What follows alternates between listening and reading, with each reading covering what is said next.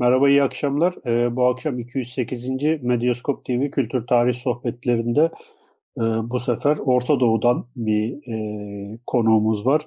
Beyrut Orient Enstitüsü'nden e, Doktor Fatih Ermiş ile birlikteyiz. E, kendisinin e, bu akşam ben gösteriyorum abi. E, evet, Osmanlı İktisadi Düşünce Tarihi Albaraka yayınlarından yeni çevrilmiş olan bir e, kitap bu. E, Türkçe'ye kazandırılmış bir kitap. E, bu kitap üzerinden bir yayın yapmak istiyoruz. Bu yayının sizlere ulaşmasında bize destek olan Kur'an-ı Kitab'a başlamadan önce bir teşekkür edelim ve Kur'an-ı Kitab'ın bu ayki e, çıkmış olan şu setini de hocamıza bir set olarak e, hediye edileceğini de buradan e, tekrar bir hatırlatalım. E, hocam öncelikle hoş geldiniz. Hoş bulduk. Yayınımıza. Teşekkür ederim. E, bu sizin e, kitabınızı okurken e, tam ozanlık bir kitap bu de, dedim yani İbn Haldun e, meselesinden dolayı ama ilk soruyu gene Ozan'a bırakmadan ben sorayım. Daha sonra Ozan devam edecektir illa ki. Onun epey bir sorusu vardı. Şimdi ondan e, laf almam zor olur yani. O yüzden ilk soruyu ben sorayım. E, hocam e, Osmanlı iktisadi düşünce tarihi iktisadi düşüncesi üzerine giriş kısmında e, Osmanlı iktisadi düşüncesinin temel kaynaklarından birisi Aristoteles'tir e, demişsiniz. Daha sonra da e, bunu biraz daha geliştirerek işte İbn Haldun'a da e, bağlamışsınız bir şekliyle. Evet. E, kendinizin de sorduğu bir sorudan ben size sor, şey yaparak geniş bir soru belki. E, bu Osmanlı iktisadi düşüncesinin hem bu kay, kaynaklarından yola çıkarak doğası nedir? Yani Osmanlı iktisadi düşüncesi dediğimiz zaman biz Hı-hı. genel olarak ne anlam ne anlamalıyız ve e, bunun hem kaynakları hem de doğası nedir diye bir giriş sorusuyla başlayayım. Buyurun. Evet, teşekkür ederim Cengiz Bey. Ee, davetiniz için de tekrardan teşekkür ederim e, bu fırsatı e, bana sunduğunuz için. E, şimdi bu konu e, yani modern dönem öncesiyle ilgili çalışacak herkesin karşı karşıya e, kaldığı bir e, e, bir e, meydan okuma aslında. Yani e, modern dönem öncesinde iktisal düşünce çalışacaksanız öncelikle e, bundan ne anladığınızı ya da e, bir ortaya koymanız gerekiyor. Belki zamanla bu literatürde oturabilir, buna gerek kalmayabilir ama benim yazdığım zamanda e, ve şu anda da hala böyle olduğunu düşünüyorum. Bunu ortaya koymak zorunluluğu var. Çünkü e, bugünkü bir iktisat eğitiminden geçmiş birisi, bugünkü anladığımız anlamda iktisattan, e, bugünkü anladığımız şeyleri anlayan birisi e, bu gözle baktığı zaman e, Osmanlı değil sadece yani modern dönem öncesi hangi topluma bakarsa baksın e, iktisal düşünce bulma konusunda büyük hatalar yapar. E, bu gözle bakıyorsa eğer. Yani modern dönemde bizim iktisattan anladığımız e, anlayışla bakıyorsa iktisada. E, ben burada özellikle Karl Polanyi'ye atıf yaptım. Yani e, Weber ve Rodinson'un bakış açılarını da tartıştım giriş bölümünde. Ama e, en sağlam bakış açısına bence burada Karl Polanyi sahip. E, o yüzden daha çok onun e, bakış açısını temel aldım. E, Karl Polanyi aslında iktisadın formel ve substantif diye iki ayrı tanımından bahsediyor. Formel tanımı dediği bizim bugün yani normal bir iktisat bölümü okuyup iktisada giriş dersi alan birisinin iktisat tanımı olarak karşı karşıya kaldığı tanım. İşte kıt kaynaklarla sınırsız e, ihtiyaçların karşılanması e, problemi. Yani iktisadın temel çıkış noktası bugün bizim anladığımız manadaki iktisadın böyle tanımlanır ve formel dediği Karl Polanyi'nin formel iktisat dediği şey budur. Ama bir de substantif iktisat var. Ee, oradan anladığı Karl Polanyi'nin e, insanın yani insanlık tarihinin ilk insandan bugüne kadar insanın maddeyle kurduğu her tür ilişki. Bu nasıl olursa olsun her tür ilişkiyi iktisadın e, tanımı içerisine alıyor. içerisine alıyor. Substantif iktisattan bahsettiği zaman. E, dolayısıyla modern dönem öncesinde iktisadi anlayış nasıldı diye baktığınız zaman bugünkü teorileri, bugünkü kuramları alıp projeksiyon yapıp bunların bakalım neresine kadar gelebildiler? Bunların hangi e, anlayışın, hangi kuramın neresine kadar gelebildiler? Nerelerini yakalayabildiler? Gözüyle baktığınız zaman bunun büyük bir hata olacağını düşünüyorum ben ve bu anlayıştan e, uzak kalmaya çalıştım bu kitabı yazarken. Yani, e, benim e, temsil etmeye çalıştığım anlayış şuydu. Polanyi'nin de bahsettiği tarzda Osmanlı e, entelektüel maddeyi nasıl yorumlamıştır? Ne olursa olsun. Neyse yani onların kendi kaynaklarından, entelektüellerin kendi yazdıkları e, eserlerden bunun e, şifrelerini çıkartmaya çalıştım aslında. Yani e, substantif iktisat anlayışıyla e, bu, bunun e, bunu anlamaya çalıştım. Ve burada da tabii kaynak sorunuzun ikinci kısmı kaynaklarla ilgiliydi. Kaynakların çok geniş olması gerekiyor. Çünkü e, yani mesela e, ahlakla ilgili çalışacak olsanız Osmanlı'da ahlakla ilgili spesifik yazılmış kitaplar var. Direkt bunlara gidebilirsiniz. Ya da edebiyat üzerine çalışacak olsanız direkt e, divanlara gidip çalışabilirsiniz. Ama iktisat gibi Osmanlı'nın o şekilde bir disiplin olarak gündeminde olmayan bir konuyu çalışıyorsanız kaynak yelpazesi bir anda çok genişliyor. Çünkü e, spesifik eserler yok ki modern dönemde var ama modern dönem öncesinden bahsediyoruz. Zaten benim çalışmam modern dönem öncesine ilişkin. Modern dönem öncesinde iktisatla ilgili yazılmış herhangi bir eser yok ki. Dolayısıyla siz onu geniş bir yelpazeden taramak zorundasınız.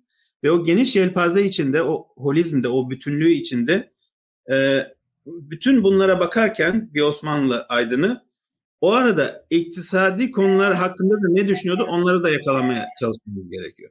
Yani geniş bir elpazeyi tarayıp az bir kısmını esere aktarıyorsunuz.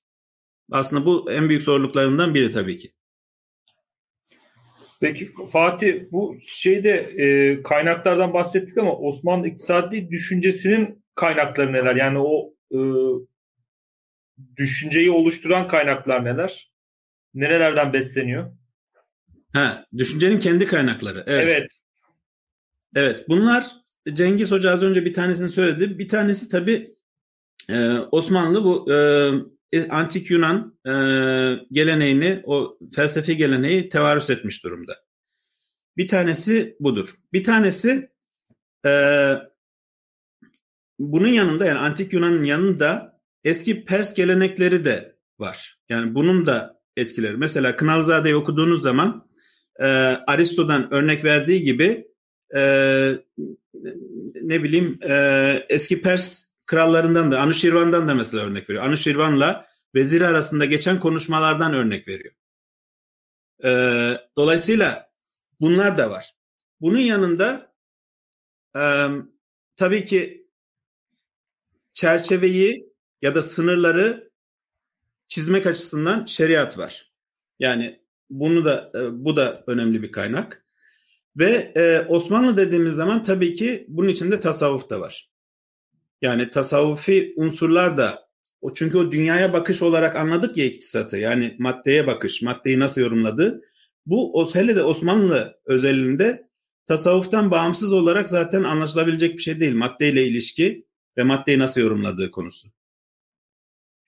Burada belki tabii e, e, konuşmanın ilerleyen dakikalarında konuş, konuşabiliriz ama şey e, senin en başta söylediğin kaynakları değerlendirme babında e, müstakil eserler yok. İçine gömülü yani bir metin içine gömülü iktisada ait fikirler var. Mesela e, benim ilk aklıma gelen Sabri Orman'ın e, rahmetli Sabri Orman Hoca'nın e, Gazali'nin iktisat düşüncesi üzerine yazdığı doktora tezi mesela şeyin Gazali'nin iktisat üzerine e, şey içinde kullanıyorum, tırnak içinde kullanıyorum. İlk bir e, müstakil bir eseri yok. E, evet. El, el iktisat bir, bir kat haricinde o biraz daha böyle iktisat orada farklı bir şekilde kullanıyor. Ama evet. e, orada gömülü olan e, işte ticari hayatta e, veyahut da ekonomiyle doğrudan gömül olan şeyler var, düşünceler var. Onları oradan e, arkeolojik kazı yaparak ve onları birleştirerek bir şeyler çıkartıyor. Yani bu açıdan e, evet. E, bu soru aslında yani bu sorunun cevabı benim e, tezimin de ya da kitabın da e, ana ekseni. Yani ben Osmanlı e, iktisat düşüncesini e, üç kavram üzerinden e, anlamaya çalıştım. E, Osmanlı entelektüellerinin e, yazdıklarından hareketle. E, bunlardan birincisi ahlakı erbaa. Yani bu eski bir tıp teoremi ya da çerçevesi. Galen'e giden, onun oradan İbn Sina'nın devraldığı ve Müslüman e, hekimlerin de devraldığı. Ahlak erba ama iktisatla ilişkisi çok ilginç. Bunu ilk defa Katip Çelebi ortaya koyuyor bu ilişkiyi. Yani bir analoji kuruyor aslında. Naima da ondan e, devralıyor, daha e, geliştiriyor. E, ikinci kavram daire adalet kavramı ki aslında birincisiyle çok içli dışlı, çok ilişkili ve birbirlerini açıklıyorlar. Üçüncüsü de ilmi tedbiri menzil ki bunların hepsinin ana e, teorik çerçevesini veriyor. İlmi tedbiri menzil aslında hepsi bir şekilde bu ana çerçevenin e, içine girmiş oluyor. E, e, ilmi tedbiri menzil e, kavramının içine girmiş oluyor. Bunları biraz e, açıklayayım mı? Evet evet çok iyi olur. Evet. evet hocam da. Şimdi ahlak-ı erba eski Yunan tıbbı aslında Yunan'ın da e, Mısır'dan aldığı e, bir anlayış. Yani eski Mısır'a kadar giden bir anlayış ve modern döneme kadar 20. yüzyılın başlarına kadar hem e, İslam dünyasında hem Avrupa'da tıbbın çerçevesi bu ahlak erba. Her şey bu, bu, bu ana çerçeve yani ahlak erba. Bütün hastalıklar ve tedaviler bu ana çerçeve ekseninde e, halledilmeye çalışılıyor. Önce tıbbi düze, düzlemde bunu kısaca e, açıklayayım ahlak ne olduğunu. Sonra Osmanlı yani Katip Çelebi Naima bundan ne yapmışlar? İktisadı anlamak açısından. E, bu teoremden nasıl istifade etmişler? Oraya geçmek istiyorum. E, ahlak terbiyeye göre vücudumuzda dört tane sıvı vardır. Hılt, ahlak zaten sıvı demek. Dört tane sıvı vardır. Bunlar kan, balgam, safra ve sevda. Ve e, bunların dengede olması durumu sağlıklı olmayı ifade eder. Hastalık dediğimiz şey zaten dengenin bozulmasından ibarettir. Yani bunlardan birisi diğerlerine daha baskın hale geldiyse ya da diğerleri tarafından baskılandıysa, e, silik hale gelmişse, bu dört aradaki denge yani bozulmuşsa e, bu hastalıktır. Yani bu kişide bir hastalık görülür. E, baskılanan veya baskın olan kıltın yani sıvının bunlardan hangisi olduğuna göre hastalıklar değişir ve tedavileri de değişir. Tabii mesela hacamat da bu e, tıbbın önemli tedavi şeylerinden, e, metotlarından birisidir. Çünkü o baskın olanı e, almaya çalışır kandan. E, baskın olanı azaltmaya çalışır yani. Hacamat aynı şekilde yapılmaz. Hep yani sadece vücuttan basit bir kan alma işlemi değildir. E, baskın olanı e, almaya çalışır ki denge tekrar sağlansın. Yani bunun ana şeyi fikri ahlak erba e, teorik çerçevesinin dengedir. Her şey denge üzerine kuruludur. Denge olduğu zaman sağlıklı demektir. E, dengesizlik olduğu zaman e, hastalık var demektir. Yani hastalık ve dengesizlik aynı şeydir. Tabi aslında adalet de daha sonra buraya bağlayacağım. Yani e, daire adalet falan onları tartışırken. Adalet de zaten dengeden başka bir şey değildir. Adalet dediğimiz şey. Şimdi bu tıp çerçevesi içinde ahlak erba. Bu işte e, dediğim gibi ta eski Mısır'a kadar aslında gidiyor ama e, Müslüman hekimlerin alması Yunan'dan. Direkt eski Mısır'dan değil. Eski Mısır'dan Yunanlılar almış Galen tıbbı. E, Yunan'dan da Müslüman hekimler almışlar ve Osmanlı zamanında ta 20. yüzyılın başına kadar hem e, bir, hem İslam dünyasında hem Batı'da, Avrupa'da bu çerçeve hakim. Ve tabi burada e, yemek çok önemli bir şey. Yani yemek yediğimiz şeylerin her biri e, bunlar sıcak, soğuk, nemli ve kuru olarak dörtlü tasnife tabi tutuluyor. Çünkü bunların özellikleri de yani bu ahlat-ı erbanın da sıcak, soğuk, kuru ve nemli şeklinde özellikleri var. Yediğimiz şeyler de bu özelliklerden e, buna benzer özelliklere sahipler. Mesela e, saf, e, safra ateşe benzer özellikleri. Bir de tabii ahlat-ı erbaa e, dört unsurla da anasır-ı erbaa ile de direkt ilişki içinde. Mesela safra ateşle aynı özelliklere sahip. Safranın ve ateşin özellikleri nedir? Sıcak ve kuru olmaları. Ee, sevdanın sevda ise e, toprakla benzer özelliklere sahiptir. O da kuru ve soğuktur. Balgam su ile benzer özelliklere su ve nemlidir. Son olarak kan da hava ile benzer özelliklere sahiptir. Ve bu da sıcak ve nemlidir. Şimdi yediğimiz bütün yiyecekler de bu sıcak, soğuk, kuru ve nemli olmak açısından bu ko dörtlü koordinat düzleminde bir yerlere oturur. Mesela genel olarak e, işte ceviz, fındık gibi şeyler ve baharatlar bunlar sıcaktır. Vücudu ısıtır. Bunlardan çok fazla yerseniz vücudu ısıtır. Yoğurt mesela soğuktur. E, etler mesela koyun kuzu eti sıcaktır ama birçok başka et soğuktur. Bunlar e, yani her bir yiyecek tasnif edilmiştir. Dolayısıyla sırf soğuk bir diyet yaparsanız yani mesela soğuk olan şeylerden hep yerseniz birkaç gün üst üste ya da birkaç hafta üst üste kesinlikle hastalanırsınız. Ee, veyahut da tersini yapsanız da olur. Sıcak olanları çok yerseniz mesela dudağınız falan patlar. Hani e, uçuklar ya onlardan oluşur. E, vücudu çok fazla ısıtırsanız o başka şeylere sebep olur. Çok fazla nemlendirirseniz o başka hastalıklara sebep olur. Çok fazla kurutursanız o başka hastalıklara sebep olur. Bütün bunlar yani bütün hastalık ve tedavi e, bu, dört, e, bu dört sıvı ile ilişkilendirilmiştir. Ve e, yiyecekler de buna göre yani yiyecek aslında e, yani dolayısıyla rejim yani diyet çok önemli bir tedavi unsurudur.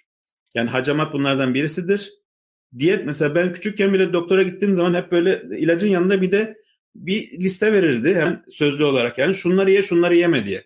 Şimdilerde bu kalmadı. Ee, yani Almanya'da bulunduğum zaman içinde de mesela ben doktora gittiğim zaman hiçbir zaman bana yiyecekle ilgili bir tavsiyede bulunmadı. Sanki öyle bir konu yokmuş gibi yani tıpta e, artık tıbbın yani sağ, e, sağlıklığın ve e, hastalığın yiyecekle hiçbir ilişkisi yokmuş gibi. E, bu anlayış aslında yani yiyecekle ilişki bu kadar yakın ilişkilendirme eski tıptan geliyor. Şimdi bu kadar bence e, tıpla ilgili boyutu yeter. Buradan e, şeye geçelim. E, Katip Çelebi buradan ne yapmış? Yani ilk defa bunu aslında Katip Çelebi yapıyor ve ontolojik bir e, bir analoji kuruyor. Bu e, ahlak-ı erba ile toplum arasında. Devlet ya da toplum arasında. Çünkü bunun arkasındaki ana fikir, bunu açıkça söylemiyor ama benim anladığım ana fikir şu. Her şeyin yaratıcısı bir olduğuna göre, bir Allah olduğuna göre ve hekimler insan vücudundaki sistemi ortaya koyduklarına göre her şeyin yaratıcısı bir olduğu için insan vücudundaki sistemin aynısı yani mikro, mikro düzeydeki sistemin aynısı toplum düzeyinde de olması lazım diye düşünüyor bence yani. Bu birazcık benim spekülasyonum. Bunu açıkça söylemiyor. Aynı sistemin orada da olması lazım. Çünkü bu çok zarif geliyor yani. E, aynı sistem, tek bir sistem, tek bir yaratıcı tarafından konulmuş, bütün kainata konulmuş tek bir sistem her yerde işliyor. Bu çok zarif bir düşünce. Ve bu böyle bir düşünceden hareketle e, aynı sistemi toplumda arıyor. Yani insan vücudundaki dört sıvıya tekabül eden toplumdaki dört grubu e, tanımlıyor. Bunların her biri için yani bu dört sıvıdan safra, sevda, balgam ve e, e, balgam ve e, neyse, kana tekabül eden her birine tekabül eden toplumda dört grup var ve bunları tesadüfen seçmiyor. Yani tesadüfen işte bunlar neler? Önce söyleyelim. Ulema bir tanesi.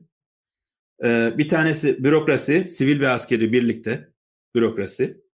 Bir tanesi tüccar sınıfı, sonuncusu da e, reaya yani çiftçiler diyebiliriz buna. Topraktan geçinenler sonuncusu. Ve bunları eşleştirirken tesadüfi eşleştirme değil. Yani onu anlıyorsunuz açıklamalarından ve temellendirmelerinden. Ee, bu, burada yaptığı eşleştirmeyi. Ee, bu eşleştirmede ulemayı kana benzetiyor. Yani dört sıvı içinden kana benzer diyor. Ve bu arada kanın e, diğer adı da hıltı mahmuttur. Yani övülen e, hılt, övülen sıvı. E, diğerlerine göre bir daha üstün bir şerefi var yani kanın. Diğer üçüne göre. Aynı şekilde ulemanın da diğer e, üç sınıfa göre bir şerefi olduğu gibi. Daha üstün bir şerefi olduğu gibi.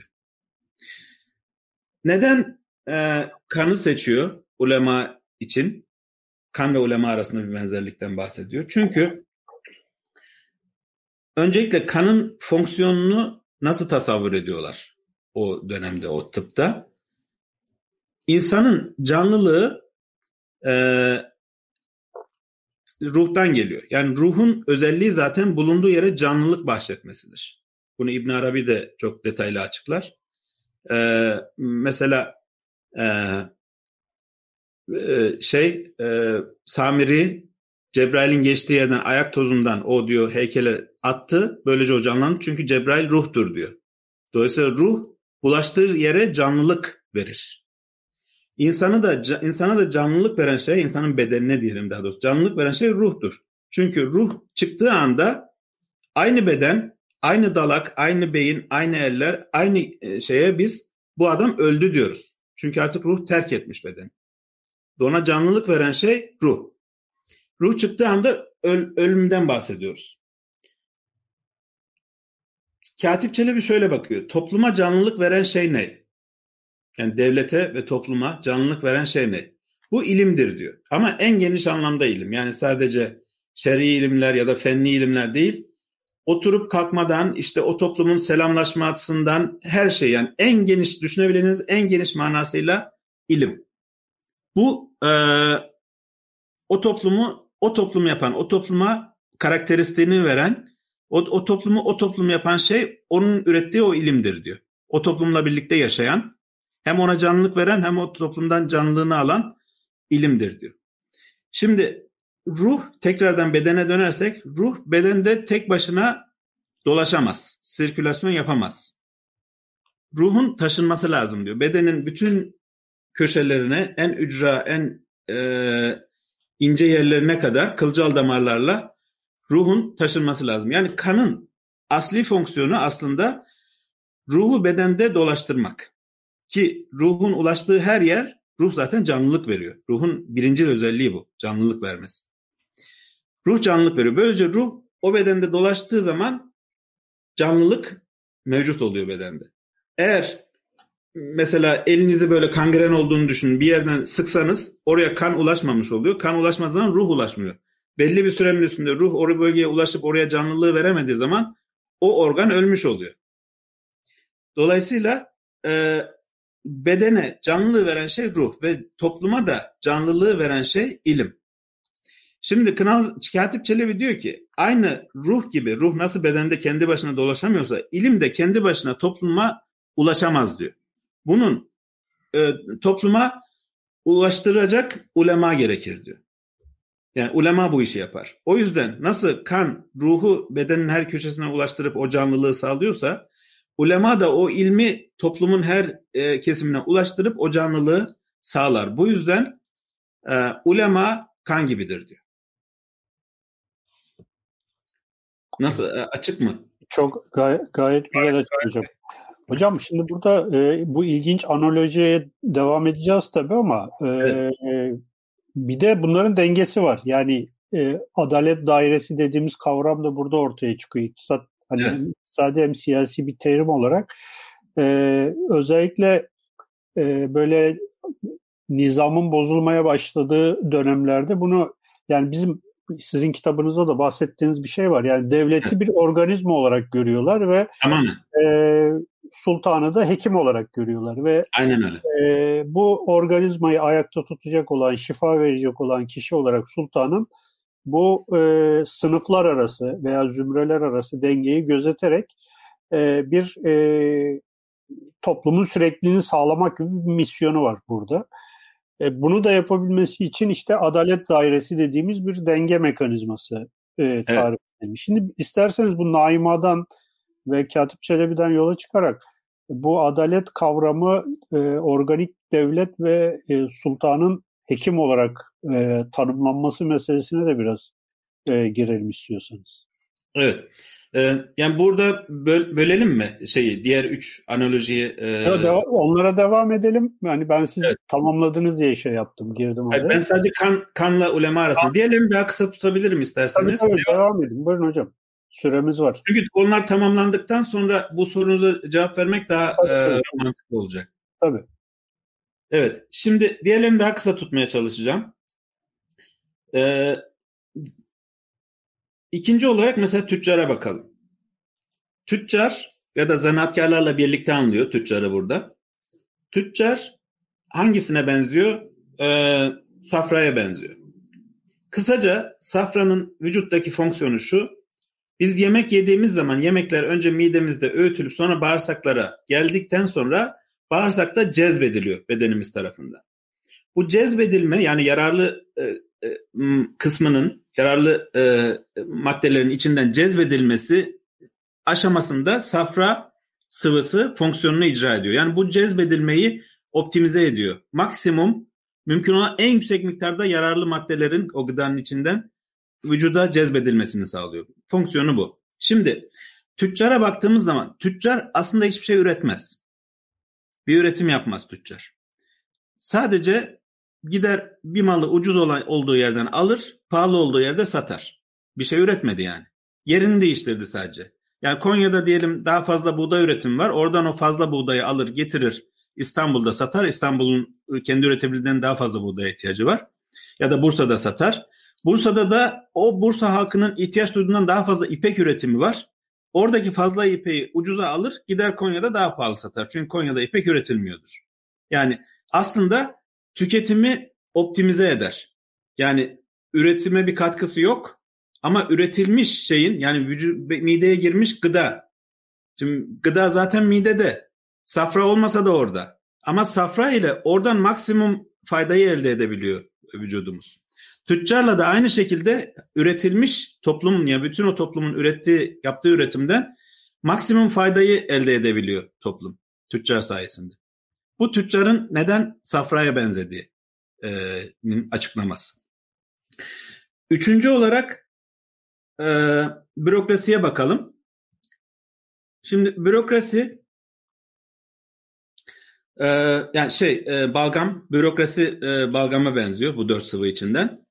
Balgamla ilgili Katip Çelebi şöyle bir özellikten bahsediyor bu e, klasik tıpta.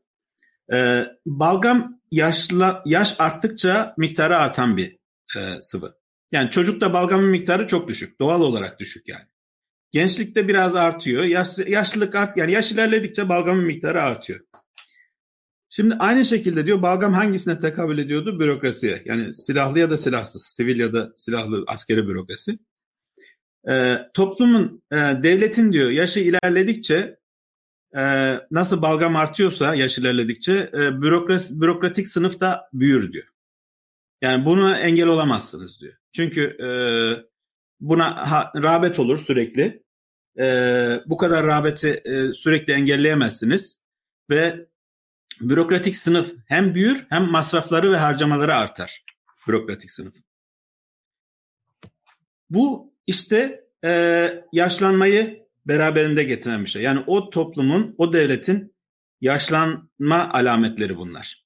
Yani Naima diyor ki nasıl insanda yaşlılığın alameti beyaz sakal ve saç ise toplumda da yaşlının, e, yaşlanmanın alameti lüksün artmasıdır diyor. Yani bürokratik sınıf ne kadar daha lükse dalmışsa, ne kadar daha büyük güçlü bürokrasi vesaire varsa o devletin artık yaşlanmakta olduğunu gösterir. Son olarak da e, çiftçi kısmı yani topraktan geçinenler, ziraatla geçinenler e, sevdaya benzer. Bunda da Naima diyor ki nasıl e, sevdadan kaynaklanan hastalıklar çok ölümcül ve çok tehlikeli değil e, bu tıpta, klasik tıpta. Yani mesela halüsinasyonlara falan sebep olur bazen. Yani o kadar tehlikeli sonuçlar doğurmaz. Aynı şekilde diyor şeyden de e, çiftçilerden yani ziraatla geçinenlerden kaynaklanan onlardan kaynaklanacak sorunlar bazı biraz baş ağrıtabilir ama çok ölümcül sonuçlar doğurmaz devlet açısından. Şimdi bu yani bu şekilde bunu bu analojiyi bir özetlemiş oldum.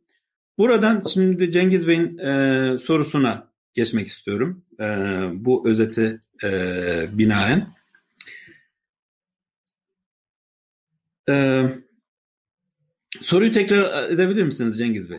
Hocam bu Biraz Adalet da... Dairesi'nin işlevinden e, bahsetmiştim. Adalet Dairesi bütün bu denge içinde neye şey yapıyor? Bir de sultanın yani devletin bir organizma ve sultanın bir tıp e, şey hekim olarak tarif edilmesi e, meselesini e, sormuştum. Evet, bu tamam tamamen zaten bu analojiden sonra gelecek şeydi. Teşekkürler soru için.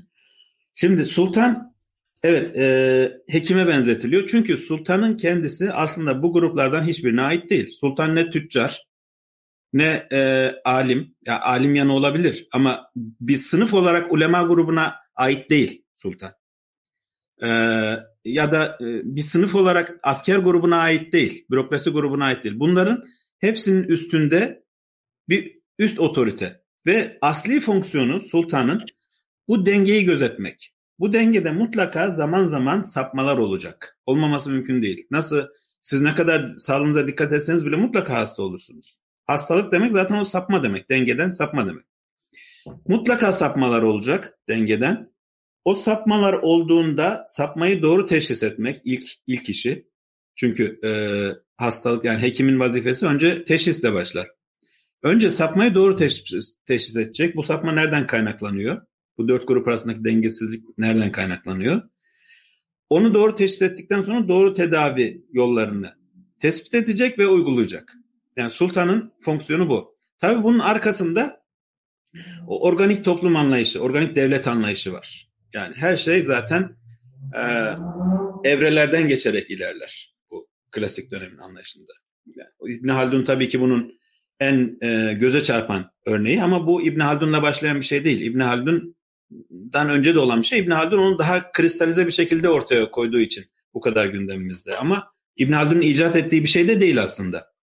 Organik devlet anlayışı yani eski Perslere de gitseniz e, klasik antik dönemde bulunan bir şey. Yani her şey nasıl e, insanların geçtiği evreler gibi her bir insan ferdinin yani geçtiği evreler gibi evrelerden geçer toplumlarda. Yalnızca toplumlar değil aslında e, burada bir parantez açayım.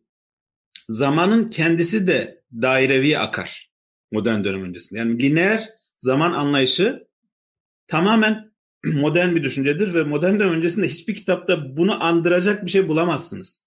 Lineer tarih anlayışını. Yani ne demek istiyorum? Bizim e, çocukluktan beri yani ilkokuldan beri kafamıza çakılmış şöyle bir şey vardır. Lineer tarih anlayışı. İnsanlık işte taş devriyle başladı. Sonra bronz devri, işte demir devri, e, ciral taş devri vesaire bunlardan geçti. Sonra işte e, ufak topluluklar görülmeye başladı. Sonra daha büyük devletler, imparatorluklar. Ondan sonra teknik da, sanayi daha da ilerledi. Şuraya geldi, buraya geldi derken bugüne geldik.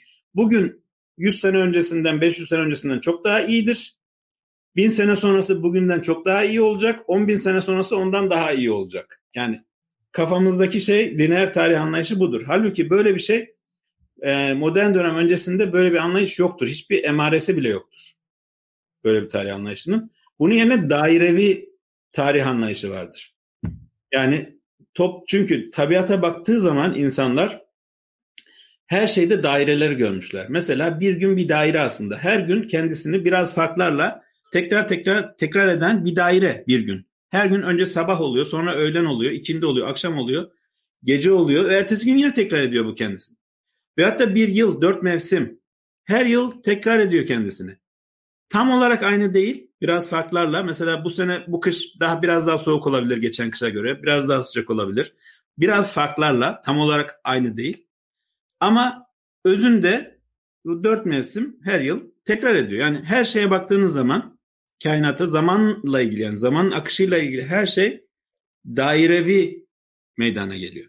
Dolayısıyla insanın bu organik tarih anlayışı da zaten bu dairevi tarih e, dairevi zaman anlayışının bir uzantısı. Yani zamanı dairevi, zamanın kendisini dairevi olarak e, algılıyorlar. Bu tabi yani herkeste var ama sufilerde daha e, belirgin olarak e, ortaya konuyor. Bu dair, sufi tekstlerde e, dairevi zaman anlayışı. Ve buradan yani dairevi zaman anlayışından organik e, devlet ve toplum anlayışına geçiliyor. Yani bir insanın evrelerin aynısı, bir insanın başından geçen evrelerin aynısı bebeklik, çocukluk, gençlik, orta yaşlılık, işte yaşlılık ve sonra da ölüm. Bunların hepsi devletler içinde geçerli olmuş oluyor. Tabi burada Naima'nın cevaplamaya çalıştığı soru yani e, aslında çünkü bunun doğal sonucu normal olarak ölüm. Ee, Osmanlı ne zaman ölecek yani? Osmanlı Devleti de ölecek mi veya ne zaman ölecek veya bunun için neler yapılabilir? Şimdi burada Naima şöyle diyor aslında. Evet sonuçta bu kaçınılmaz. Ama doğru tedbirlerle, doğru siyasetler siyaset izlenerek bu süre uzatılabilir. Yani hiçbir insan ölümsüz olmadığı gibi hiçbir devlet de ölümsüz değildir. Ama siz ne kadar doğru e, tedbirler uygularsanız daha uzun olur bu diyor. Dolayısıyla burada yapmaya çalıştıkları şey e, bulmaya çalıştıkları çareler yani Osmanlı ile ilgili e, bu süreyi mümkün olduğunca uzatmak. Ama her ne kadar devlet ebed müddet söylem düzeyinde Osmanlı'nın e, dilinde olsa bile arka planda entelektüellerin bunu böyle görmediğini, e, o ölümün kaçınılmaz olduğunu gördüklerini ama süreyi uzatmaya çalışmanın mümkün olduğunu düşündüklerini görüyoruz. Fatih burada ben ufak bir, bir iki e, derkenar yapım yapayım ondan sonra yine devam ederiz. Burada e, dört unsurdan yani vücuttaki dört unsurdan hava, su, ate- şey pardon kan, balgam, sevda, safradan bahsettik ama evet. bunun sen şeyinde bahsettin aslında hava, su, ateş, toprağa denk geldiğini. Evet. Bir de bunun tabii şu da var aslında bunu şeyde açmak lazım herhalde. E, fizikte e, modern öncesi dönem fizikte buradaki bu hava, su, ateş, toprak yani bizim e, fiziki nesneler e, yani doğa bilimleri diyeceğimiz, bugünkü doğa bilimleri diyeceğimiz şeyler de aslında bu dört unsura dayanıyor. Yani onun üzerinden yükselerek e, tanımlanıyor. Yani bir nesne dediğimiz zaman içinde e, bu unsurların kendi içinde dengelerinden var. Mesela hava, su, ateş, toprak hangisi daha fazlaysa ona göre şekilleniyor. İşte Hı. yani taşta işte toprak unsuru daha fazla, Evet. Ağaçta işte su unsuru yani. daha fazla. Bir de bunun şeyi de var yani bir kozmogonisi de var. Buradan hareketle biz sadece şeyi düşünüyoruz ama e, insan e, tıbbı düşünüyoruz ama tıbbın da e, bir adım ilerisinde aslında bütün bütünlük olarak düşündüğümüz zaman bütün o kozmogoni de bunun üzerine kurulu. Tabii ki. E, yani bu daireler, felekler, işte ay altı alem, ay üstü alem o bütün kozmogoni aslında bu dört unsur üzerine kurulu ve e, şeyde de bunu görmeleri çok doğal herhalde. Yani tıpta da bunu görmeleri, e, toplumda da bu dört unsurun görmeleri çok doğal. Hatta yani bu daire mevzusu üzerinden hani daire o kadar mükemmel bir şey ki bu felekler işte e, Mesela astronominin en büyük problemlerinden bir tanesi. Çünkü o zaman için astronomide daire mükemmel bir şey, Hı. hareket. Evet. E, fakat işte bugün retro dediğimiz çünkü şeyler e, dünya merkezi olarak düşündüğüldüğü için kozmogoni e, işte Merkür'ün şimdi Merkür retrosu falan diyorlar ya astrolojide. Onlar dünyanın etrafında dönmüyorlar ama farklı farklı şeyleri var, hareketleri var. Yani biraz daha böyle şey yapıyorlar, şeyden sapıyorlar e, dairevi hareketten sapıyorlar. Öyle bir de sorun var. Ve mesela bugün felaket dediğimiz şeyin kendisi bile felek felekle doğrudan alakalı. Tabii. Bunları tabii şey yapmak lazım. Hani dinleyenler için de artı olarak eklemek gerekiyor ki bunlar hani modern dönem öncesinde bu şey nedir? Bu düşünce dört unsur düşüncesi aslında şeyden e, tabiattan insana oradan şeye e, işte gezegenlere, güneşe oraya kadar yayılan bir şey. E, bir ne diyelim e, Weltanschauung işte şey diyorlar. Ne diye, dünya dünya görüşü. Evet. O yüzden bunların hepsini birbiriyle alakalı düşünmek lazım. Ki modern işte belki Newton'la filan veyahut da e, başlayan o süreçte bunlar yavaş yavaş yıkılmaya başlıyor. Benim sadece bu şey olacaktı. Yine korsan bir şey bildiri yaptım arada. korsan tev, tebliğe girdi. E, peki şey soracağım. Bu reform dönemlerinde yani mesela 16. yüzyıl sonrası 17. yüzyıl sonrasında zaten Katip Çelebi'ye de denk geliyor aslında bu dönemler ama Katip Hı. Çelebi daima evet. bunlar e, bu bozulmayı bir bozulma olarak yani daha doğrusu şöyle söyleyeyim toplumda farklı bir şey var e, bir e, dönüşüm var ve metinler ele metinler yazmaya başlıyorlar. Burada neler neler dikkatiniz dikkatinizi çekmeli veyahut da neler dikkatini çekti Katip Çelebi'nin bir önceki dönemle Naiman'ın çünkü onlar böyle sürekli bir e, daha bir ka- kanun kadime bir şey var atıfları var. E, bunun, bunun üzerinden biraz devam edebilir miyiz? Evet. Yani bozulma e, şeyi e, retoriği diyelim bu döneme has değil tabii ki. Yani ta siz e, 2. Mehmet zamanındaki e, kronikleri de okusanız işte eskisi gibi değil e, bozuldu artık. Yani bu e, bozulma anlayışı aslında demin bahsettiğim e, bu lineer tarih anlayışının tam tersi. Çünkü lineer tarih her şey her şey sürekli iyiye gidiyor. Şeyde e, e, klasik dönemde ise idealize eğer idealize edilecek bir dönem varsa o aslı saadettir zaten. Hiçbir dönem ondan daha iyi olamaz. Dolayısıyla bozulma işin tabiatında var. Ve kıyamete doğru gidişat da zaten bozulmaya doğru bir gidişat olmak zorunda. Aslında lineer tarih anlayışının tam tersi ve bu işin doğasında olduğu için e, yani bu bozulma e, retoriği evet var. Yani Koçi Bey'de de bulabilirsiniz. E, Naima'da da, Katip Çelebi'de hepsinde var. Ama onlardan öncekilerde de var. Yani onların idealize ettiği dönem. Mesela her birinin değişiyor. Bazıları mesela Kanuni dönemini idealize ediyor. Bazıları Fatih dönemini. Ama o dönemlerde yazılmış kroniklere baksanız o dönemlerde kendi dönemlerini bu bozuk dönem diye anlatıyorlar. Dolayısıyla bu anlayış yani e, o zamanki tarih ve e, zaman anlayışının normal uzantısı tabii lineer tarih anlayışında tam tersi bu. Normal uzantısı zaten gidişatı kötü görmeyi gerektiriyor. Gidişat, gidişat kötüye yani. Ama şeyleri yani çözüm önerileri var. Yani bunu sadece böyle görüp bırakmıyorlar. Çözüm önerileri e, işte e, devletin ömrünü uzatmak. Bunun için doğru tedbirleri uygulamak. Bun, bunda bir hayır görüyorlar yani. Bu, bunun yapı, bunun yapılması gereken bir şey olarak görüyorlar. Ben bir şey sormak istiyorum. Tabii Cengiz. O e, kitabınızın giriş bölümünde Weber e, Radisson ve Polonya'dan e, bayağı bir bahsetmişsiniz. Evet. Ki zaten şimdi yayına girerken de Polonya'yı e, şey olarak e, bu e, düşüncelerimi geliştirdim dediniz.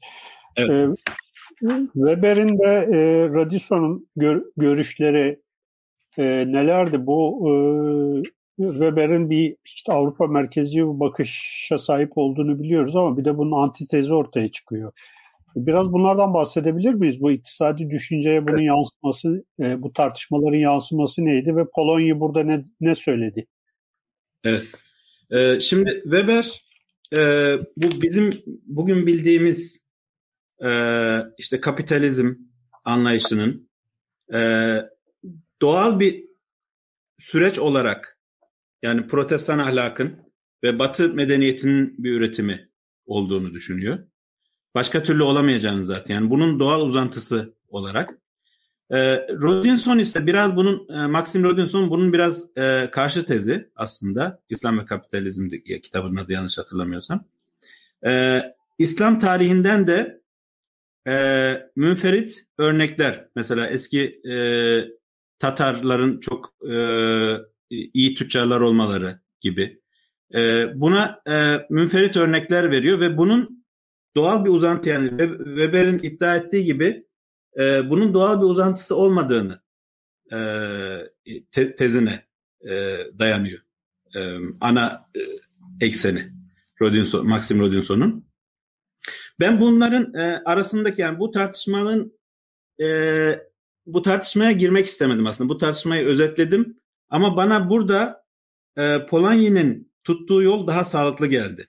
Yani e, Weber'le Rodinson arasındaki e, zıtlaşmadan ziyade Polanyi'nin tuttuğu yol yani o her neyse maddeyle kurduğu ilişki bu kapitalizm tartışmasına hiç girmeden e, her bir yani modern dönem öncesinde sadece Osmanlı için değil hangi topluma hangi devlete bakarsanız bakın onların maddeyle kurduğu ilişki her nasılsa onu ortaya koymak bu onların iktisadi anlayışı olmuş oluyor. Dolayısıyla bu çok da zaten e, işe yarar bir kavramsal çerçeve. Sadece Osmanlı çalışacak birisi değil. E, herhangi bir e, modern dönem öncesi yani mesela Sasani Devleti'nde iktisadi düşünce çalışacak birisinin de e, kullanabileceği bir e, enstrüman. Fatih burada e, aslında şeyi de sormak gerekiyor herhalde. E, en başta Cengiz bana İbn Haldun soracak mısın diye şey yaptı. O İbn Haldun'a geleceğiz ama ben de çünkü yüksek lisansta İbn tabii şey de söylemek gerekiyor e, dinleyenlere. E, Fatih'le Fatih Marmara İktisat tarihinde benden bir dönem önce bir sene önce girdi e, yüksek lisansı. E, biz aynı e, fakülte, aynı üniversitede, aynı bölümde yüksek lisans yaptık. O yüzden e, birbirimizi tanıyoruz, ediyoruz. E, şu da var. E, bu yani normalde Türkiye'de iktisat tarihi çalışmaları, Osmanlı iktisat tarihi çalışmaları e, belirli bir seviyenin üzerinde. Yani e, işte işte Marmara İktisat Tarihi olsun, işte İstanbul İktisat Tarihi bunlar çok böyle şey yerler, e, ana evet. merkezler. E, ya ve yurt dışında da çalışılıyor. Ama iktisadi düşünce tarihi çok çalışılan bir yer, bir, bir saha değil aslında. Evet. E, yani şeyin e, arşiv kayıtlarının bolluğundan mı olsa gerek yoksa başka bir şeyden mi gerek, olsa gerek? Yani böyle bir şey var. Dengesizlik var aslında. Yani bu insanlar evet. bu şeyi nasıl görüyorlardı? Yani burada yeni bu konulara girecek bizi dinleyen eee dinleyicilere, izleyicilere yani nerelere nelere bakmaları gerekir? Neleri önerirsin? Yani çünkü bu cidden diyorum ya çok bir çok çok büyük bir dengesizlik var. Osmanlı evet. iktisat düşünce tarihinin e, çalışılması konusunda. Doğru. Evet, teşekkür ederim bu soru için Ozan. Ee, yani böyle bir dengesizlik olduğu doğru. Ee, bunun da birçok sebebi olabilir. Yani iktisat tarihi e, ile ilgili yapılmış çalışma gerçekten içsel düşünceye kıyasla çok çok daha fazla. E, bunun bir sebebi belki hocaların yönlendirmeleridir. Yani iktisat tarihi e, bölümlerindeki hocalar belki daha çok ona yönlendiriyorlar. E, bir de konu çıkartmak daha kolay iktisat tarihinden. Mesela bir şehri seçip, bir gümrüğü seçip oranın gümrük kayıtlarından hareketle işte oranın o bölgenin o gümrüğün ticari, ticaretiyle ilgili bazı sonuçlara ulaşmak mesela daha başı sonu belli bir çalışma.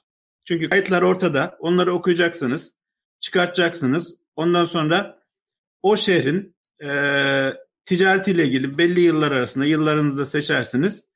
E, çok daha başı sonu belli. Ne zaman biteceğini daha başlarken tahmin edebilirsiniz tezin yani. E, daha başı sonu belli bir şey. Böyle bir rahatlığı da var. E, belki hocalar da daha çok belki buna yönlendiriyorlar e, tez konusu verirken. E, ve bu rahatlığı belki öğrenciyi de e, cezbediyor daha rahat olması. Bunlar belki bir, bir yanı işin.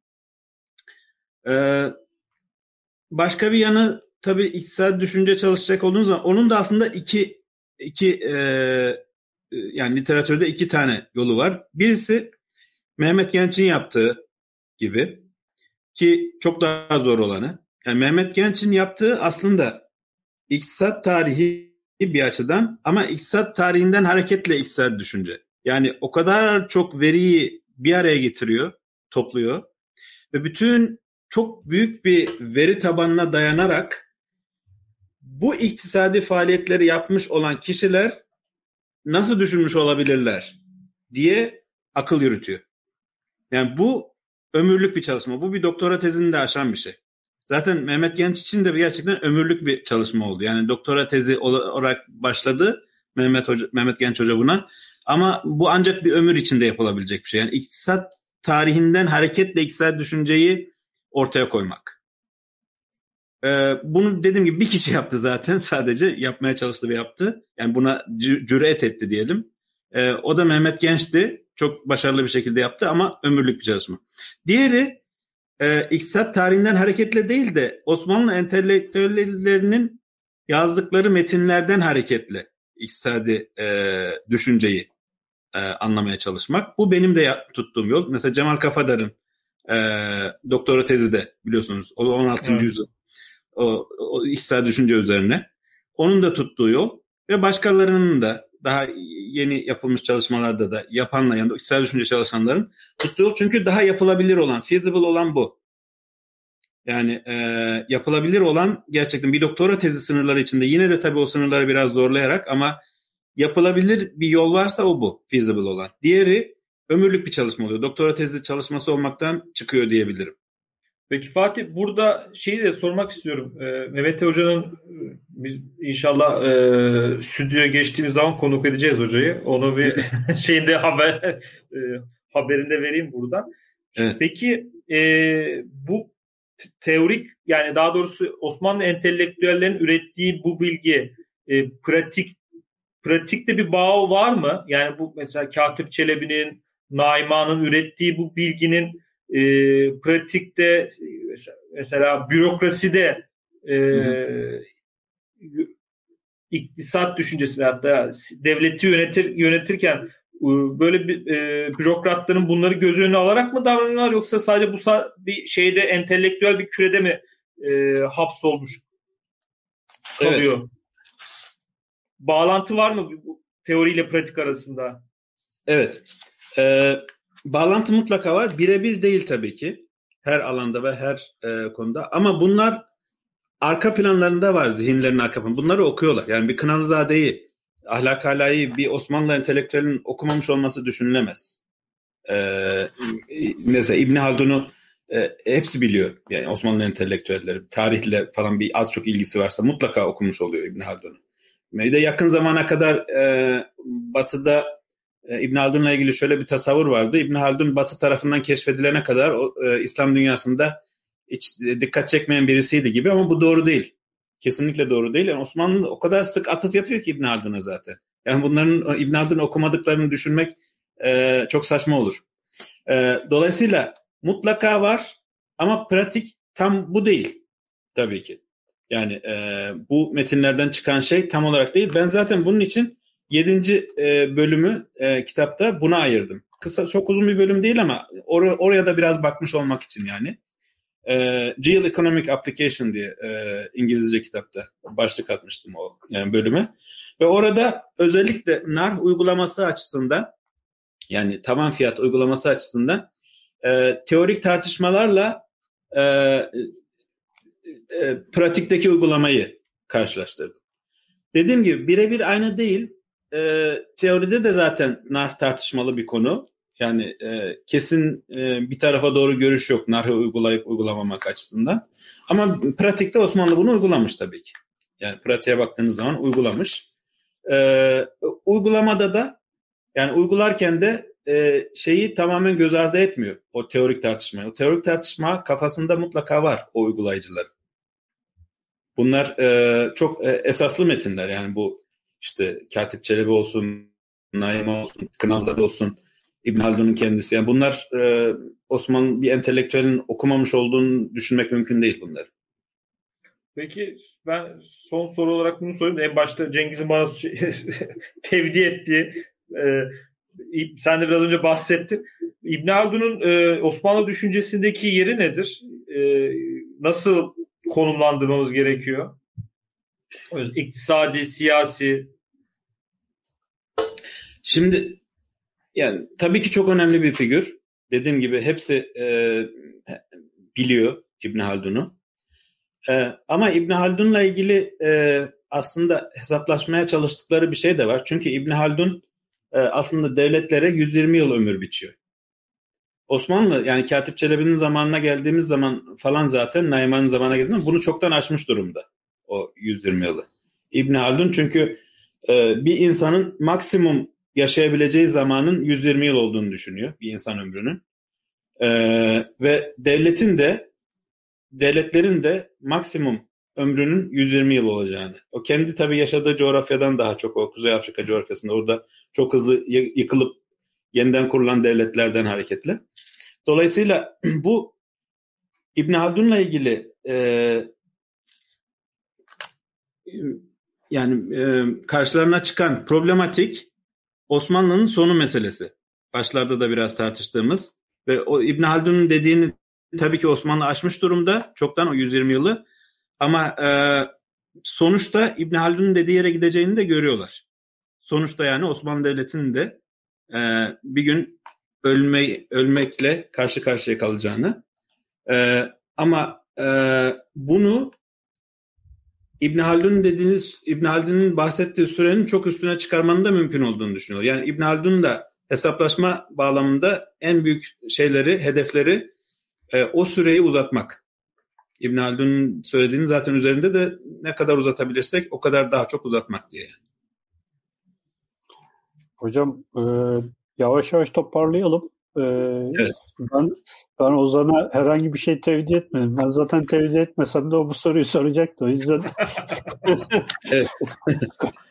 şu, şu şeyi sor, söyleyeceğim. İhale bana Yok sen ilk başta İbn Haldun diye açınca bu kadar konuştuk İbn Haldun'u sormadık olmasın. Evet. Şey de ben e, kitap okurken de şey diye bir not aldım. Yani bu devletin e, devleti yönetmenin e, insan sağ yani daha doğrusu e, insan e, şeyle sağlığıyla doğrudan böyle yakından ilişki olması bugün bile hala devam ettiriyoruz herhalde. Hani bu yeni iktisadi politikalar uygularken acı reçete veyahut da ilaç uygulaması evet. mesela o, o mesela evet. tabir değil mi? Yani şeye, bilinç altından bilinç altında hala o şey devam ediyor. Yani analoji insanla hastalıkla insan sağlığı arasındaki şey pardon devletin e, krizi arasındaki o bağlantı hala o şey devam ediyor. Başka bilmiyorum belki bakmak lazım. Benim doğrudan aklıma acı reçete geldi mesela. Evet. Kesinlikle. Yani burada e, bu reçeteleri uygularken tabii dediğim gibi denge kavramı e, önemli ve denge de zaten adaletin kendisi. E, burada e, adalet kavramına biraz daha girmek istiyorum izniniz olursa. Çünkü bu aslında evet. çok merkezi. Yani bahsettiğimiz üç kavramdan en başta bahsettiğim üç kavramdan merkeze aldığım benim eksen aldığım ikincisiydi. Yani birincisi bu ahlak erbaydı. Onunla ilgili yeterince konuştuk bence. Ama adaletle ilgili az konuştuk. Bu da, bu da aslında diğeri kadar önemli. Ee, önce adaleti nasıl anlıyor Osmanlılar? Ee, adaletin tanımı, en genel tanımı mesela e, Mesnevi'de de var bu tanım. Ee, Vadu şeyi fi mekanihi. Yani bir şeyi yerine koymak. Her şeyi yerli yerine koyduğunuz zaman bu adalet. En genel tanımı adaletin bu. Adaletin zıttı olan zulüm ise bunun tam tersi vazu şeyi fi gayri mekanihi. Bir şeyi yeri olmayan bir yere koymak. Şimdi bu tanım ilk başta e, çok anlamlı gelmeyebilir. Yani çok çünkü soyut bir tanım. Ne demek her şeyi yerine koymak ve bir şeyi yeri olmayan bir yere koymak. Burada anahtar e, kelime aslında şey kelimesi. Çünkü biz bugün şey kelimesini o zaman e, o insanların anladığı şekilde anlamıyoruz. Çok daha dar bir şey e, anlayışımız var. E, biz şeyi daha çok eşya için anlıyoruz bugün. Halbuki bu klasik düşünürlerde şey dediği soyut ya da somut aklımıza gelebilecek her şeyi içine alıyor. Yani nasıl e, masa, kalem, kitap, yıldızlar bunlar birer şeyse aynı zamanda e, kızgınlık da bir şey. Küfür, iman, nefs, e, kibir mesela iyi kalplilik bunlar da birer şey. Şimdi vadu şeyi fi yani bir şeyi yerine koymak, her şeyi yerli yerine koymak tanımında bunu görmemiz gerekiyor. Yani her şeyi kelimenin tam anlamıyla, en geniş anlamıyla her şeyi siz yerli yerine koyuyorsanız adil olmuş oluyorsunuz. Bu her şeyin içinde mesela nefsin güçleri de var. İnsan nefsinin e, üç temel gücü vardır e, bu anlayışta. Bunlar şehevi güç, gazabi güç ve natıka gücü. Zaten bu işin temeli yani adalet dediğimiz şeyin temeli buraya dayanıyor. Bu insan nefsinin güçlerine dayanıyor. Şehevi güç insanın bitkiler ve hayvanlarla da ortak bir gücüdür. Yani e, hayvanlarda da ve bitkilerde de şehevi güç vardır. Çünkü şehevi gücün iki temel fonksiyonu e, gıda ve büyüme bir tanesi. Diğeri de sonraki nesilleri meydana getirme. Yani e, cinsellik ve gıda diyebiliriz. Böyle özetleyebiliriz. Gazali zaten buna şehvetül mide, şehvetül fereş diyor. Şehvetin şehvetin milyonlar, binlerce, milyonlarca formu olabilir. Bu sadece bu ikisine has değildir. Ama en temel, hepsinin temeli olan e, mide şehveti ve fereç şehvetidir. Ve bu ikisi içinde daha temel olan da mide şehvetidir. Bu ikisi içinde de daha temel olan mide şehvetidir. Şimdi şehveti, şehevi gücün, yani ruhun şehevi gücünün tanımı şudur. Ee, insanın arzu edilen şeyi kendisine çekmesi, onu cezbedebilmesi, yani kendi malı yapabilmesi gücü. Arzu, edil, arzu edilecek bir şey. Bu gıda olabilir, cinsellik olabilir, uyku olabilir, her şey olabilir bu. İstenilen bir şeyi cezbedebilme, kendi malı yapabilme gücü. Şeh, şehvet bu. Gazap da bunun tam tersi istenilmeyen şeyi kendinden uzaklaştırabilme gücü. Yani arzu edilmeyen bir şey kendinden uzaklaştırabilme gücü, gazap gücü. Bu insanın hayvanlarla ortak bir yanıdır. Bitkilerde gazap gücü yoktur ama hayvanlarda ve insanda vardır gazap gücü. Üçüncüsü natıka gücü bu e, bitkilerde de hayvanlarda da yoktur. Yalnız meleklerde vardır. Yani natıka gücü açısından insan meleklerle benzeşir. Ama şehevi ve gazabi gücü açısından bitkilerle ve hayvanlarla benzeşir. Şimdi bunların bu üç güç açısından yani şehevi gücün ifrat heps, hepsinde ifrat ve tefriti vardır. Çünkü orta nokta denge, adalet demek dedik ya oraya geleceğiz şimdi. Şehvet gücünün ifrat ve tefritinden kaçınıp orta yolu takip ettiğiniz zaman elde ettiğiniz fazilet e, iffettir. Yani iffetli biri olursunuz. Siz şehvet gücü açısından e, orta yolu takip etmeyi başarırsanız, ifrat ve tefrite kaçmazsanız e, o zaman iffet erdemine ulaşırsınız. Gazap gücünün ifrat ve tefrite arasında orta yolu takip ederseniz şecaat yani cesaret e, erdemine ulaşırsınız. Nefsin natka gücü açısından orta yolu takip etmeyi başarırsanız hikmet erdemine ulaşırsınız. Şimdi bu üç güç için bu kardinal e, erdemler denir buna Aristo'ya e, dayanan. Bu dört ana erdem yani. Kardinal burada ana erdem anlamında. E, üç tanesi için tespit ettik bunları. İffet, şecaat ve hikmet. hikmet. Dördüncüsü olan adalet ise aslında bunların toplamı. Çünkü adalet eğer siz diğer nefsin diğer üç gücü açısından ve bunların alt erdemleri de var tabii ki. Yani bunlar ana erdem ama onların her birinin altında alt gruplar da var. Bu üç gücü açısından ve bunların alt erdemleri açısından siz hep orta yolu takip etmeye başarırsanız siz zaten otomatik olarak adaletli birisiniz. Yani aksi mümkün değil. Yani diğer üçü açısından orta yolu takip ediyorsunuz ama adaletsizsiniz böyle bir şey mümkün değil. O adalet zaten o demek. Her şeyi yerli yerine koymak demiştik ya vadır şeyfi mekanik. Yani siz eğer bu güçlerinizi yerli yerinde kullanabiliyorsanız şehevi gücünüzü, gazabi gücünüzü, natıka gücünüzü ifrat ve tefrite kaçmadan yerinde kullanabiliyorsanız yerine koyuyorsunuz koyuyorsanız yani onu siz zaten adil birisiniz. Bu işte denge en başta hareket ettiğimiz kavram olan denge kavramı. Yani adalet ve denge burada örtüşüyor tamamen. Burada ee, evet. Devam edecek miydin Fatih? Tabii tabii sorabilirsin. Ha, yok yok sen devam et. Ya şeyle de bağ, aslında bağlayabiliriz bunu. bu e, üçüncü bölümün girişinde İbn Teymiye'den aldığım bir şey var. E, bir ha, evet. Bölüm var. E, yani burası aslında çok önemli. E, herhalde o bütün İslam dünyasında yani antik dönemde e, modern öncesi dönemde de geçerli ve Osmanlı'da da bu çok önemli bir e, düstur olsa gerek. Evet. E, ben oradan okuyayım. Oradan sen de ayrıca buradan devam et. Çünkü doğrudan adaletle alakalı. İşte evet, dünyanın evet, adalet ve inan, inançsızlıkla sürdürülebileceği ancak adaletsizlik ve İslam'la sürdürülemeyeceği de söylenmiştir. Yani burada e, İbn Teymiye gibi birisi bile Hisbe kitabında adaletin dünyanın adalet üzerine döndüğünü evet. e, yani e, devletin de buradan hareketli devletin de devletin de adalet üzerine olduğu fakat e, inanç ve inançsızlık üzerindeki bir şeyi nedir bir e, sorunu olmadığını söylüyor. Yani bu aslında çok önemli bir e, tespit. Yani bütün dünya şey üzerine döner diyor. Adalet üzerine döner. Fizik kanunu gibi yani. Evet.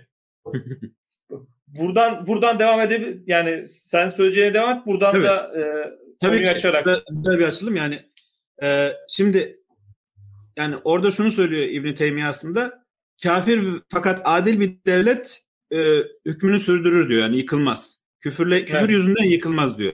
Evet. Ama Müslüman bir devlet, e, zalim bir devletse o çabuk yıkılır diyor. Yani burada Müslüman ya da kafir olması değil, devletin adil mi zalim mi olduğu onun ömrünü belirler. Yani bu sanki burada bunu aslında bir fizik kanunu gibi anlıyorlar adaleti. Adalet toplum açısından aynı bir fizik kanunu gibi işlev görüyor. Varsa toplum uzun ömürlü oluyor, o devlet uzun ömürlü oluyor. Yoksa o yıkılmaya mahkum. Yani sanki böyle yani nasıl belli şartlar oluştuğunda belli bir e, nemlilik, belli bir hava sıcaklığı oluştuğunda yağmur yağması kaçınılmazdır. O artık senin tartışabileceğin bir şey değildir. Yağacak mı yağmayacak mı? O şartlar oluştuysa o yağmur yağacak. Onun gibi adalet aslında bir fizik kanunu gibi e, bir işlev görüyor. E, ve bu bunun önemine binaen aslında adalet kavramına hareketle bir de daire adalet e, anlayışı geliştirilmiş. Bu Osmanlı'nın yaptığı bir şey değil. Hem eski Yunan'a giden kökleri var hem İbn Haldun bunu kendisi söylüyor. Hem de eski Perslere giden kökleri var. Anuşirvan'a ve ondan öncesine hatta. E, Adalet Dairesi ve aynı aşağı yukarı aynı formülasyonlarla. Ama Kınalzade bunu çok daha güzel e, bir şekilde ve estetik bir şekilde formüle ediyor Türkçe olarak. Güzelliği şurada. Her bir yani 8 cümleden oluşuyor Adalet Dairesi e, şeyi e, formülasyonu e, ve her bir cümlenin son kelimesi bir sonraki cümlenin ilk kelimesi oluyor Kınalzade'nin formülasyonunda ve son kelimenin yani 8. cümlenin son kelimesi ilk cümlenin ilk kelimesi ki o da adalet. Yani tam bir estetik olarak da bir adalet, e, bir daire e, şeklinde e, Kınalzade bunu formüle ediyor. Yalnızca içeriği dairevi değil, e, estetik olarak da daire olmuş oluyor. Bunlar şu şekilde birincisi adil yani adaletle başlıyor zaten ve adaletle bitiyor da, adalet dairesi. Adildir mucibi salahi cihan. Cihan bir bağdır, divarı devlet. Bakın son kelime devlet. Devletin nazımı şeriattır. Şeriata olamaz hiç haris illa mülk. Mülkü zapt eylemez illa leşker. Leşkeri cem edemez illa mal malı kesbeyleyen raiyettir. Raiyeti kul eder, padişahı aleme adl. Yani son kelime yine adl oldu. İlk kelime de adlidi. Evet. Ben yine aldım görüntüye de bir tane. Evet, güzel olmuş. Sağ olasın. Ee, bu daire adalet dolayısıyla bunun daha şık bir formülasyonu. Yani bu adaletin neden bir fizik kanunu gibi yani devletin işleyişini belirlediği ve varsa nasıl devlet uzun ömürlü oluyor yoksa adalet olmadığı zaman nasıl devletin ömrü kısalıyor? Bunun e, şık bir formülasyonu aslında adalet dairesi. Şimdi burada adalet dairesi ne literatürde yani yöneltilen eleştirilerden günümüzdeki literatürde diyelim eleştirilerden bir tanesi şudur bu e, anlayışa bu niye sonsuza kadar gitmiyor? Yani çünkü buradaki her bir argüman bir sonrakini zorunlu olarak gerekli kılıyor. Her bir argüman. Evet. Ve sonuncu argümanda ilk argümanın zorunlu kılıyor. Dolayısıyla o yüzden daire oluyor zaten. Kapanıyor tamamen.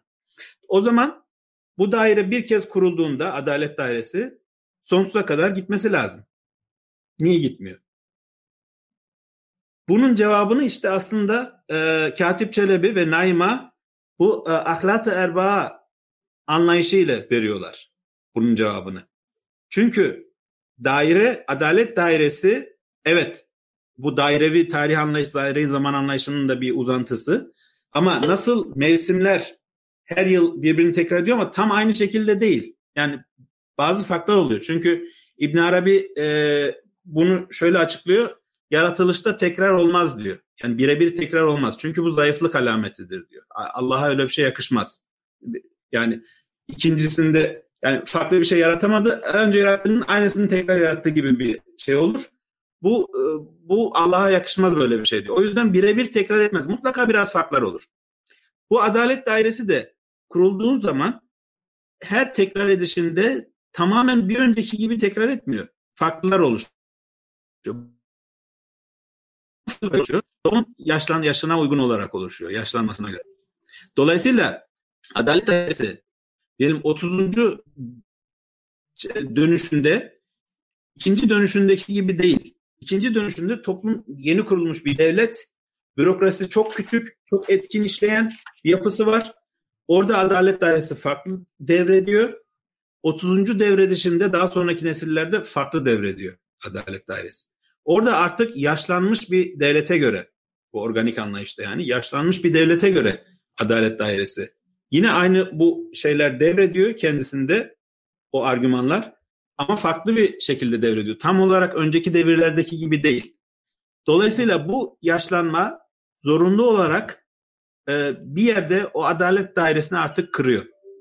Kırılıyor yani adalet dairesi ve e, şey zorun e, ve zulme sapma, zulüm her zaman belli miktarda olur ama zulmün oranı artıyor adalete göre.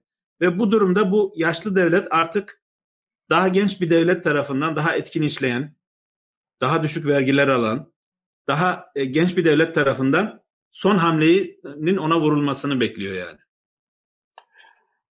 Evet hocam bu e, güz, nasıl söyleyeyim e, manalı e, tespitledi artık yavaş yavaş e, yayınımızı e, bitir, bitirelim toparlayalım.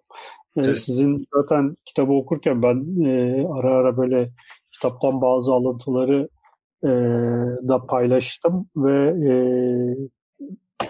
bu e, aslında bugün yaşadığımız birçok güncel meseleyi de tarihsel olarak ışık tutan pek çok orada nasihat ve e, öngörü var. E, bu açıdan e, sadece bir iktisadi düşünce tarihi değil, e, aynı zamanda bir siyaset dersi gibi de e, okunabilir. E, sizin son olarak söylemek istediğiniz bir şey varsa alalım. Daha sonra yavaş yavaş kapatalım hocam. Ee, yani son olarak ben şunu söylemek istiyorum. Ee, bu alanda çalışacak kişiler için yani bir uyarı gibi. Çünkü bu mutlaka karşılarına çıkacak. Ee, günümüz parametreler yani modern dönemde bizim şartlandığımız parametrelerde e, bir kere soyutlanmak gerekiyor. Mesela biz ulus devlet anlayışıyla e, belli bir şartlanmışlık içindeyiz. Mesela yani bunlardan birisi.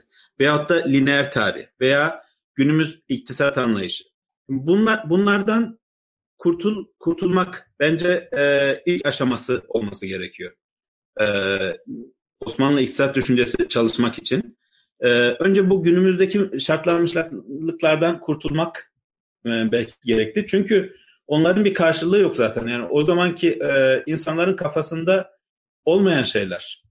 Dolayısıyla e, ben bu bu bakış açısıyla baktığınız zaman zaten baştan e, yanlış bir yöne doğru gitmeniz kaçınılmaz.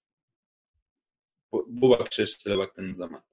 E, onlardan kurtulup e, direkt Osmanlı'nın kendi metinlerinin içine girip tabi orada da de, başta dediğim gibi çok geniş bir yelpazeyi taramayı baştan kabul etmek gerekiyor.